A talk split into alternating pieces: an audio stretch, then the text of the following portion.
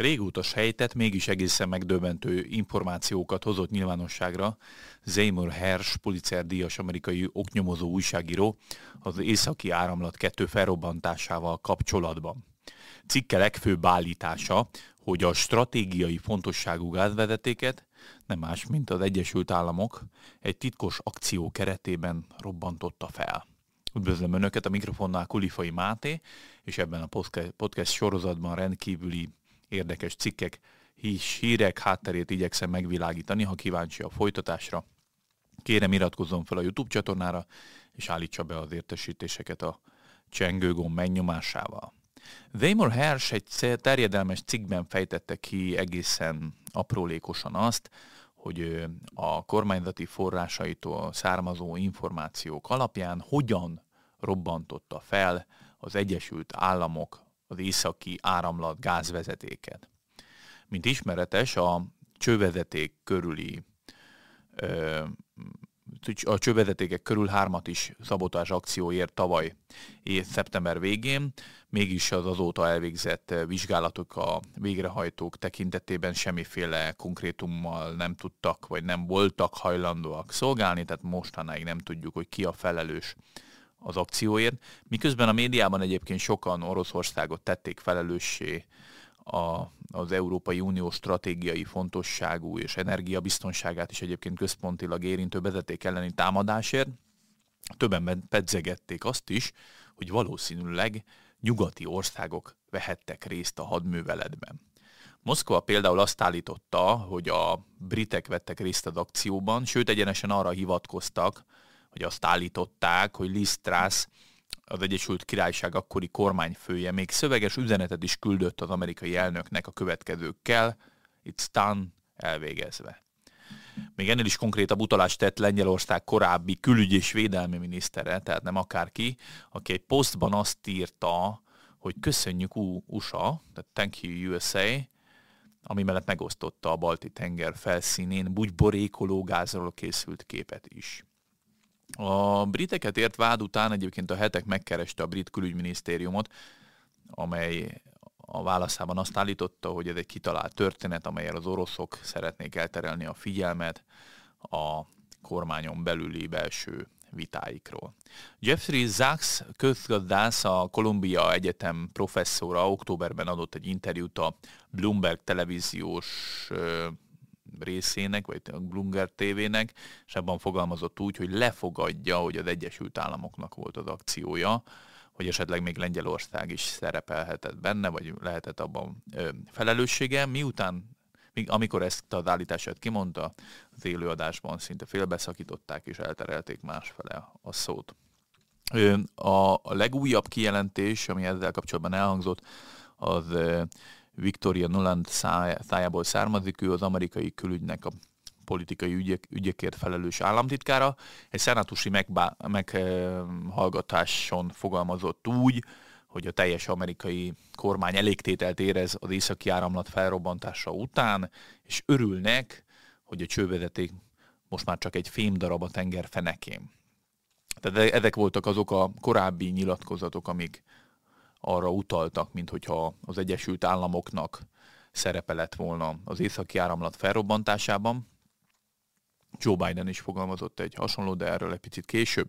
Szóval visszakanyarodva a mostani nagy vihart kavaró oknyomozó cikkre, Weimar Hersh nem kevesebbet állít, mint hogy az Egyesült Államok kormánya a CIA-val együttműködve megtervezte a vezeték felrobbantását, illetve azt is, hogy annak a várható utóhás, hatását, utó kommunikációját jól tudják kezelni. Az újságíró egészen konkrét állításokat is tett kormányzati forrásokra hivatkozva, köztük például azt, hogy az amerikai búvárok a Baltops 2022 nevezetű nemzetközi hadgyakorlat leple alatt helyeztek el C4-es tölteteket a gázvezeték körül, amelyeket aztán később robbantottak fel. Hersh szerint a parancsot maga az amerikai elnök, tehát Joe Biden adta ki, miután hónapokig zajlottak a tárgyalások, Jake Sullivan nemzetbiztonsági tanácsadóval, Anthony Blinken külügyminiszterrel és Victoria Nulandal együtt. A cikkében azt írja, hogy még az ukrajnai háború kirobbanása előtt találkozott Joe Biden a német kancellárral a Fehérházban, ahol Olaf Scholz állítólag támogatta, vagy beleegyezését adta az amerikai akcióba, és ezt követően jelentette ki egyébként az ominózus mondatai Joe Biden az újságíró kérdésére, hogy ha úgy alakul, akkor meg fogják oldani, hogy ne legyen többé északi áramlat. Kettő, véget fognak vetni ennek, fogalmazott, hát sejtelmesen. Az újságíró szerint egyébként, a Hersről beszélek, Norvégia volt a megfelelő terület a robbantásra. Egyrészt azért, mert a tengerészetük az egészen kiváló szakemberekből áll, az oroszokkal való szembenállásukra kérdés sem férhet, és ehhez jött rá az, hogy egyébként e, egészen nagy szakértelmük van a mélytengeri olaj és gázfeltárásban, és Hersz szerint egyébként a norvéguknak már csak azért is érdekük volt az egész akciót titokban is tartani, mert az áramlat felrobbantása egyúttal azt is jelentette, hogy az európai gázellátás jelentő részét, vagy kieső részét éppen Norvégiából lehet majd pótolni, így egyébként komoly gazdasági érdekük is fűződhetett a részvétel mellé.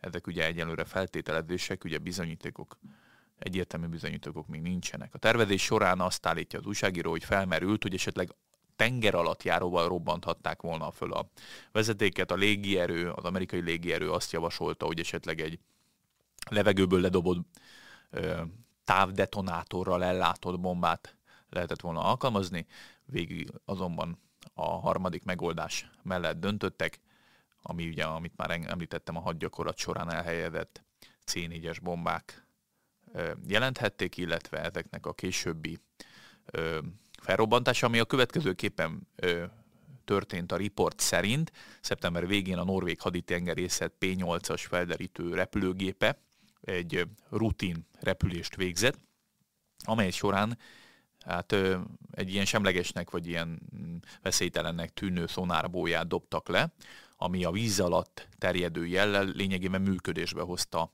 a korábban elhelyezett C4-es robbanó szerkezeteket. Ennek hatására, a detonációs szabotás akció hatására négy csővezetékből három azonnal üzemkéttelenné vált.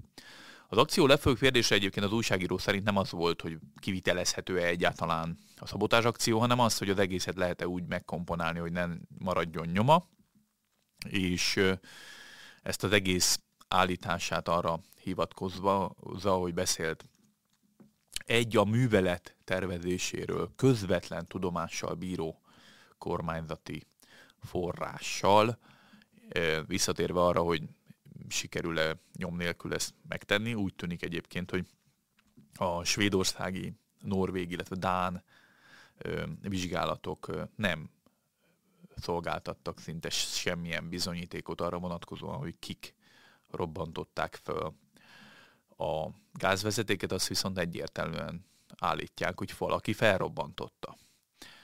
A Fehérház újságírói kérdésre nyilvánvalóan határozottan tagadta ezeket a vádakat, Hers cikkét teljes fikciónak minősítették.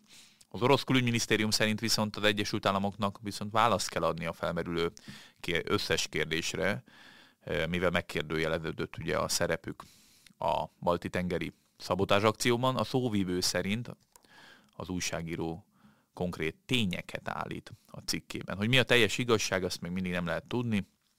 A leginkább meglepő egyébként a fentiek tükrében nem is azt, hogy a vizsgálatok nem jutottak értékelhető eredményre, hanem inkább az, hogy az európai vezetőket sokkal kevésbé nyugtalanítja az, hogy a stratégiai infrastruktúrájuk ellen támadást intéztek, mint az, hogy újabb kül- fegyvereket küldenek az ukrajnai frontra, vagy sem, illetve hogy elfogadják a legújabb szankciós ö, csomagokat. Az Európai Parlament a minap például azt tartotta feltétlenül szükségesnek, hogy függesszék fel az északi áramlat 2 projektet. Arról az áramlatról beszélünk, ami egyébként sem működik, hiszen a négy csővezetékből hármat felrobbantottak, egy pedig teljességgel működésképtelen, nem lett üzembe helyezve, így lényegében totálisan nonsens felfüggeszteni egy olyan projektet, ami amúgy is működésképtelen. Nem baj, ez a valóság vagy az igazság nem annyira zavarja az Európai Parlamentet, és úgy tűnik egyébként az Európai Unió vezetését sem. Én Kulifai Máté voltam itt a mikrofonnál ebben a podcast sorozatban rendkívüli érdekes cikkek hátterét igyekszem megvilágítani, hogyha tetszett önnek a videókor, kérem iratkozzon föl a YouTube csatornára, és állítsa be az értesítéseket is a csengőgomb megnyomásával. Minden jót önöknek!